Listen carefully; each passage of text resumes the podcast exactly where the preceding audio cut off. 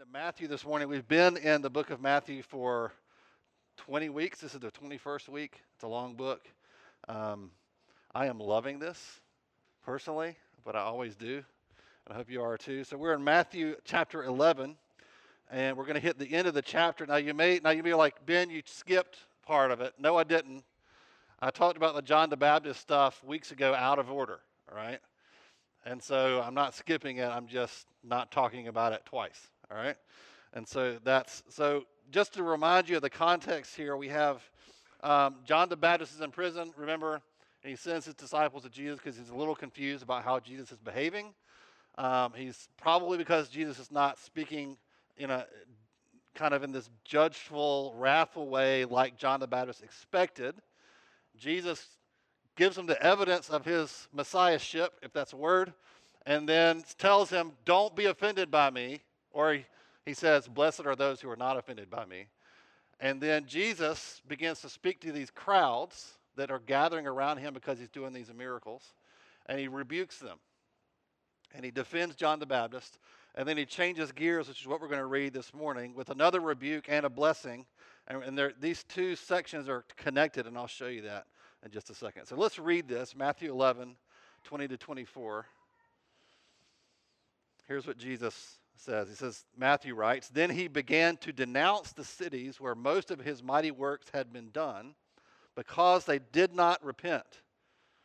And here's what he says in verse 21 Woe to you, Chorazin! Woe to you, Bethsaida! For if the mighty works done in you had been done in Tyre and Sidon, they would have repented long ago in sackcloth and ashes. But I tell you, it will be more bearable on the day of judgment for Tyre and Sidon than for you. And you, Capernaum, will you be exalted to heaven? You will be brought down to Hades. For if the mighty works done in you had been done in Sodom, it would have remained until this day. But I tell you that it will be more tolerable on the day of judgment for the land of Sodom than for you. So the word denounce there is a very strong word. He's, Matthew's telling us that Jesus is not sort of passively speaking to these crowds, and re- he is being intense. He is being emotional. He is rebuking them in the strongest tone that he can do it at, with his voice. He's being a little intense. And look at what he's saying. It matches what he's saying. What he's saying is, You have received all this light. I've been hanging out with you people and doing all these miracles, revealing myself to you, the long awaited Messiah that you yourselves have been crying out for. And then I show up and you're like, meh. You raise the dead. Meh. They're impressed. Remember, these are crowds that are gathering around him. They're showing up for the worship service because he's impressive and they've heard stories and he's doing miracles, he's blessing people, and he's speaking with authority that they've never seen before. But what is Jesus upset with? He's upset because they're not repenting. They are enjoying the blessing of his presence without repenting and following him. This word woe is not a word we use a lot unless you're Keanu Reeves. Whoa. It's not the kind of woe we're talking about, okay? It's not a word we throw around these days very often, but it's, it's this is disaster. This is like pronouncing a curse. Woe to you. Great disaster or terrible pain. He's not saying woe is coming on you from somewhere else. He's saying, I am pronouncing judgment upon you. I am pronouncing disaster and pain upon you because you have rejected my gift. You see how intense this is? He's pronouncing this judgment on the cities in which he's been performing so many miracles and declaring the good news of the kingdom. They have seen the evidence of him being the Messiah. They have heard the accompanying message of the good news of the kingdom is here, but they have not believed. They have been given the light, yet they still foolishly choose to remain in darkness. As far as Jesus is concerned, there's just no excuse for it. See, this is a side of Jesus that we are uncomfortable with. We want Jesus, we like the Jesus who does miracles. We like the Jesus who wants to hang out and forgive our sins. We like the Jesus who heals, who goes to the poor and the lowly and the brokenhearted, and he says, Hey, I love you and I forgive you. And he lifts them up out of the dirt and heals their eyes and raises the dead. We like that Jesus, but we don't, we forget that those blessings come with an expectation, right? It comes with an expectation that we repent and follow him. And when we don't, we're on the hook for that. He doesn't just say, oh, well, and move on. He says, that's not okay for you to do that. So the Messiah has chosen to bless them with the honor of being the people to whom he first reveals himself. Think about this for a second. this is the Messiah that, that generation upon generation has been crying out for. And he says, okay, and he comes. And who does he come to? He doesn't come to the rich and the powerful and those with the power in the society. He comes to the lowly and the broken and the poor. And he says, Ta da, here I am and they reject him. They say, We'll take the miracles, but we don't take you. We'll take the blessing, but we won't serve you. You can come to me, but I won't follow you. This is why Jesus says that it will be worse for them in hell than those in Sodom. This is a, about as strong a rebuke as I can think of. You know Sodom and Gomorrah, right? It's famous for its debauchery and wickedness. In their minds, it's the worst place. It's the worst city you can think of. Think of the most debauched city that you can think of in the world today, and that's who Jesus says it will be better for them because he didn't go there. He didn't go to Sodom and perform miracles and teach. Somehow there's a greater level of judgment for those who hear and see that he's good and reject him than for those who don't. There are degrees of blessing in heaven, and there are degrees of torment in hell. In hell, the worst torment is not for the unspeakable evils of Sodom and Gomorrah, the things that you think are the worst things, the worst sins in the world, the worst things a person can do, in Jesus' estimation, are not as bad as the person who pretends to be holy and sits and participates and receives the blessings of the church and of Jesus and then rejects him and refuses to follow him. Who looks clean and nice and is a good person. To sit and enjoy his goodness and reject him is far worse in Jesus' estimation than what was going down in Sodom and Gomorrah. I thought about talking about what happened in Sodom and Gomorrah this morning, but there's kids here. And there's just a lot of stuff that went down there that I can't even say in front of kids. Just go read the story. So Jesus, that's what I mean by Jesus has been a little intense, right? he, he's making comparisons that are that I would feel weird about making right now. Jesus said this later in the parable of the wedding feast in Luke 12 48. He said, But the one who did not know and did what deserved a beating will receive a light beating. Every still gets beaten, right? But it's a light beating. Everyone to whom much was given, of him much will be required. And from him to whom they entrusted much, they will demand the more. So it's a scary thing to think about what it might mean for a nation like ours. How long have we enjoyed the blessing of the presence of the church in our nation and missionaries coming here and missionaries going out from here? A nation that's been given so many missionaries, so many churches, so many great gospel preachers, multiple revivals filled with countless miracles, and the abiding witness of the church, yet it now chooses to remain in darkness and reject Jesus as Lord. It's scary. Yet on the surface, we look so good. We look so generous. We look like a shining example of freedom to the world. Yet we reject Christ after all those blessings. And now lately we have all this uh, yet another string of so-called ministers not only leaving the faith but loudly and boldly encouraging others to follow them doing the same thing taking their the leadership gift that God gave them and using it for the purposes of hell. They'll give an account for that. It's scary, right? Now, how many people will fill our churches? Maybe some are even here in this room today. I don't want to be naive, right? That want to enjoy the many blessings and benefits of the body of Christ and yet refuse to actually acknowledge Christ as their king. Who want a taste of religion to be inoculated with the feeling of being sanctified when they're not, to sit in church and enjoy the presence of God without actually wanting to follow Him and make Him their Lord. Jesus said it, how many will say on that day, Lord, Lord, I lived the American in the American suburbs and attended church in your name. And he'll say, I don't even know who you are. What's your name again? I've never seen you before. You're not on the guest list. You're just pretending. Jesus expects us to walk in the light we've been given. He is not a God who has no expectations of us. We're accountable to it.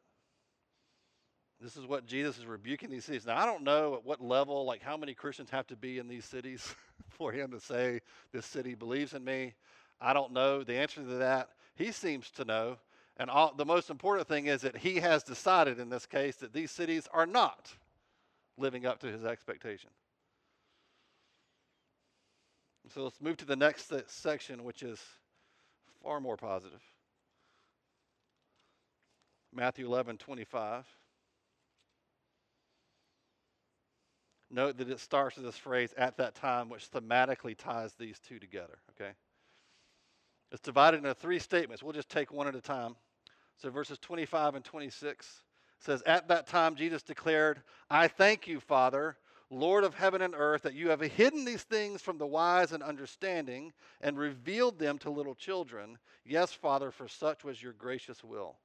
I love when Jesus does this. It's like an open letter. He prays to God in front of everybody for their benefit, but it's a real prayer to God. It's like you get to listen in, and he's teaching them something, but he's also praying. The Father has concealed the revelation of Jesus from those that are full of their own knowledge and independence. He has hidden Jesus from those that don't think they need a Messiah and are more interested in showing what they know than they are in learning like little children. They're more interested in, in, in being independent and saying and judging what he's doing, putting themselves over it as the judges, or saying, Well, I don't really need it. The miracles are cool but I don't really need this Jesus. Conversely, the Father has revealed Jesus to those that are willing to be humble, teachable, and dependent like a child. The poor, the lost, the broken have a tremendous advantage over everyone else when it comes to hearing and receiving the gospel of Jesus. The rich, educated, and comfortable must become like the poor in order to receive Jesus. We all must become like children. That's Jesus' metaphor. It's not about age or size. right?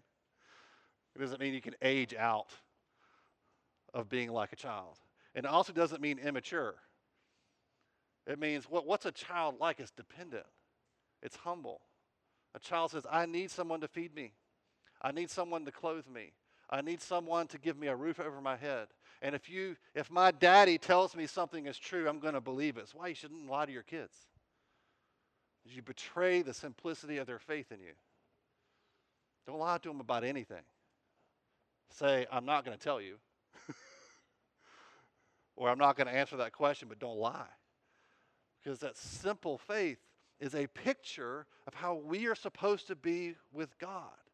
It's just if you tell me, I'll believe you. Jesus, if you come to my town and you say you're the Messiah, and you do these miracles in my life, I will believe you and I will follow you. I'm not going to stand there with my arms crossed and pretend like it's not good enough. Do more. Prove yourself some more. If you'll answer my questions and do this or do that for me, then I'll believe. You're putting yourself in the category of people to which Jesus hides himself from. Is there a judgment worse than that? To be one whom the Father hides from. Jesus says the Father reveals and he conceals. Jesus makes another statement, statement number two of 3, Matthew 11, verse 27. He says, All things have been handed over to me by my Father, and no one knows the Son except the Father, and no one knows the Father except the Son, and anyone to whom the Son chooses to reveal him. So Jesus is talking about himself as the Son. So anyone who says Jesus never claimed to be the Messiah has missed this verse. He claims to be the Son. He's saying, all things, all thing, all authority, all right, everything that the Father has has been given to me. So the Father and the Son have this relationship, right? That's exclusive to them. Like I know the Father, and I'm the only one. The Father knows me, and He's the only one. We have this exclusive relationship. And guess what? You and I are not in it.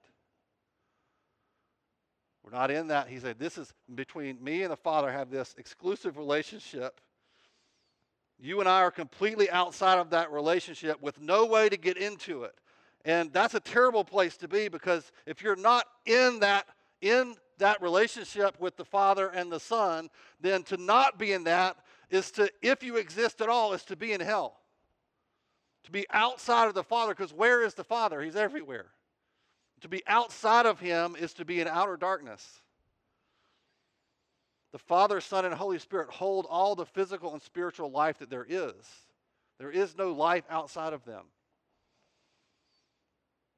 So to be outside of them is to be dead, it's to be cursed and lost forever. You cannot buy, beg, or steal your way in. Your goodness is not goodness at all compared to his. You think, well, I'm a good person. I mean, I'm at least I'm at least close to God. What's your goodness? it's like holding a candle next to the sun and being like, they're the same. Compare your goodness compared to his is silly. It's not even worth mentioning.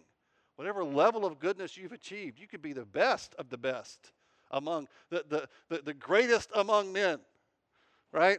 The, bet, the, you're, you're in all the history books as you're the one of the goodest people of all time. You're nothing but a flickering candle next to the sun compared to God. Yet, for one, there is one possible way in that Jesus says in this verse. Right at the end, it says, except the Son and anyone to whom the Son chooses to reveal him. So if the Son invites you in, if the Son reveals and opens the door, then you get to come in. That's pretty good news. Jesus is the door. Jesus is the way. You can't buy your way in, but you can walk through the door that he opens for you.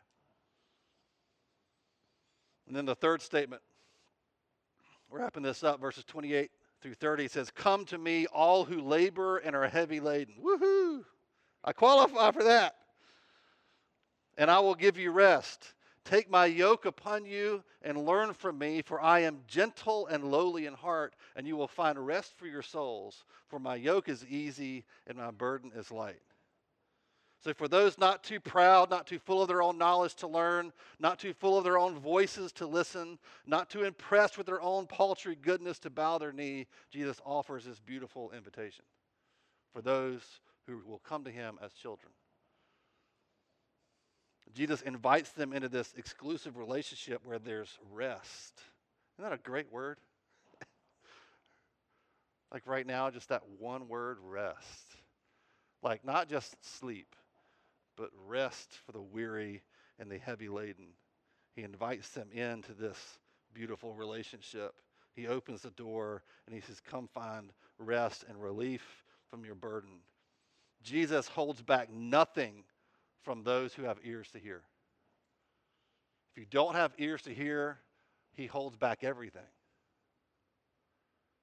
It's not just that you can't see, he won't let you see. But for those who have ears to hear, like children, he invites you in and he holds back nothing. Later in Matthew 23, we'll get there eventually. Jesus accuses the Pharisees of putting heavy burdens on people's shoulders that they themselves are unwilling to bear. Jesus is careful to say that there's a yoke, there is a yoke, but it's light. I often, over the years, had a hard time with this verse because it didn't seem to match my experience. Right? I mean, seems like the yoke is pretty heavy sometimes. I mean, I take your word for it. I'm not saying he's lying, but that's not been my experience. So just think about what a yoke is. A yoke goes around an animal's neck so that it can pull a heavy load, right? You've seen that. It also can go around multiple animals' necks so they can pull an even heavier load. In this case, the yoke is Jesus' yoke, not the yoke of the law. You're not yoked to the law anymore because of Christ. You are yoked to Christ who has fulfilled the law. So picture this for a minute. Like an ox, or, yeah, ox is singular, oxen is plural. English is weird. But you got an ox with a yoke, and then you got some other thing in the yoke. That's you. Jesus is the ox. And so I try to imagine like a kitten dangling in the yoke that is yoked to the ox, which is Christ. It's the best, comp- maybe a mouse. I'm trying to think of the smallest thing compared to an ox, right? You're not pulling a lot of weight here. Okay? You are dangling like a kitten by the neck, flailing around awkwardly in the air while the ox pulls the weight. It is a tremendous weight that you're pulling. It's the weight of your sin, which is an infinitely heavy weight that Jesus pulls, and you are yoked to him, not to the law. I guess you could say the weight is the law and your failure to meet it.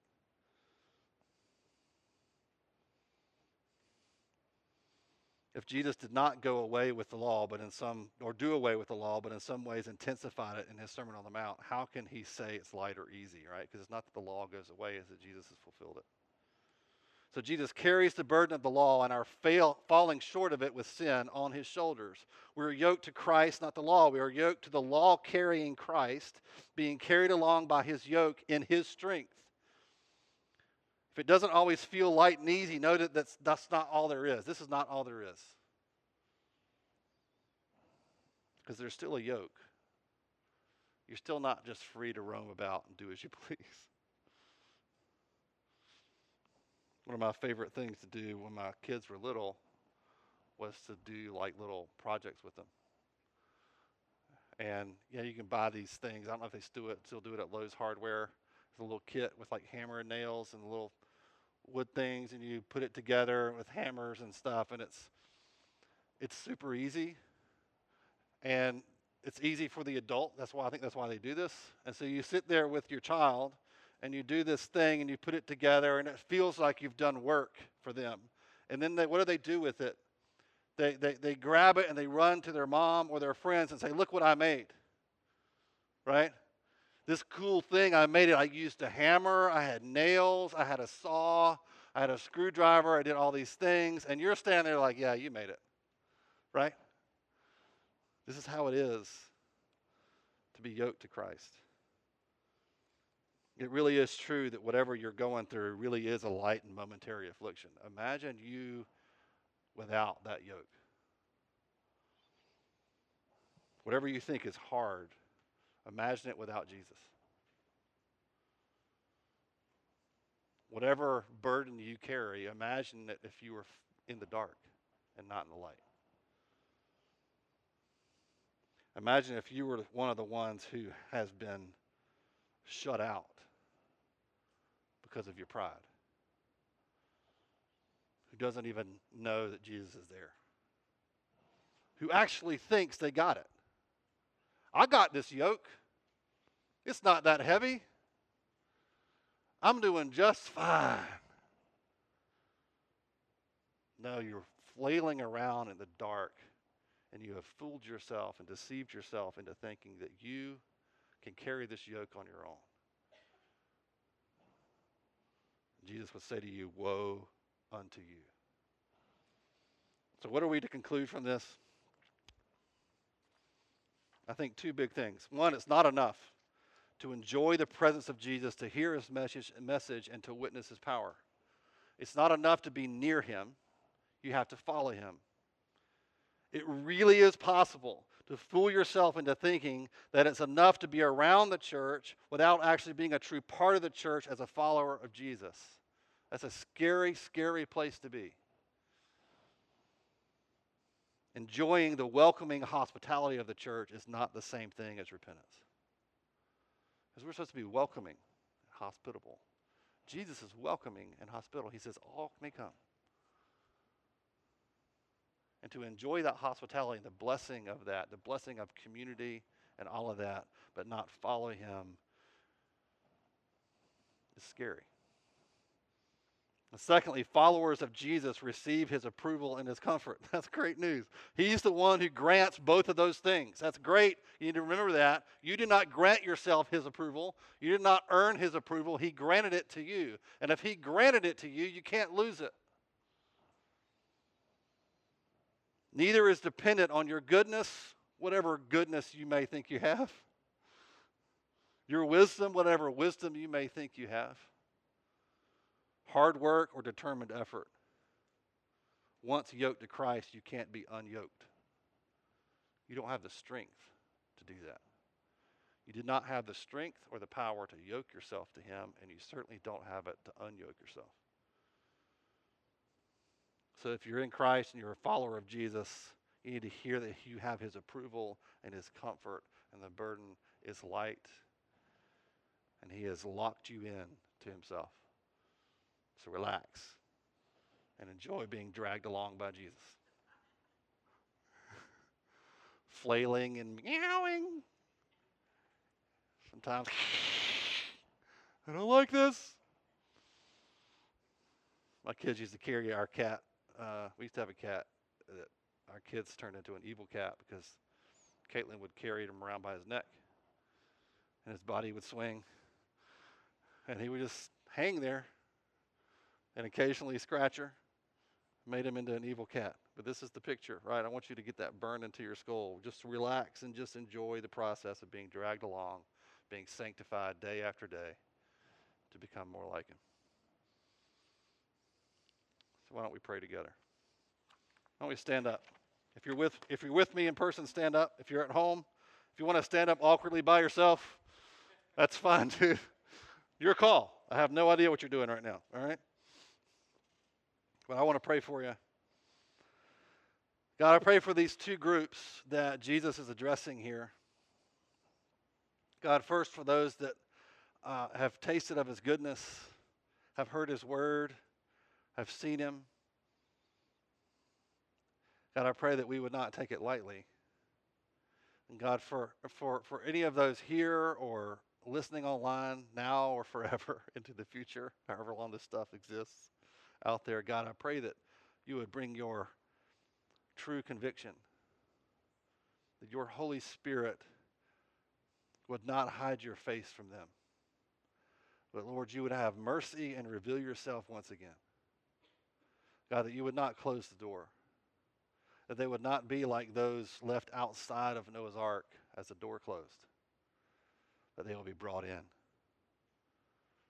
God, I pray that you would work humility into all of us, that we would bow low to you, that we would submit to and be in awe of your glory, that you have revealed yourself to us. Who are we that you would reveal yourself to us? God, I pray that we would not reject it or take it lightly.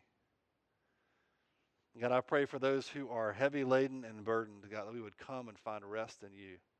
We would not fight against the yoke, but God, that we would submit to it and enjoy the rest that it brings.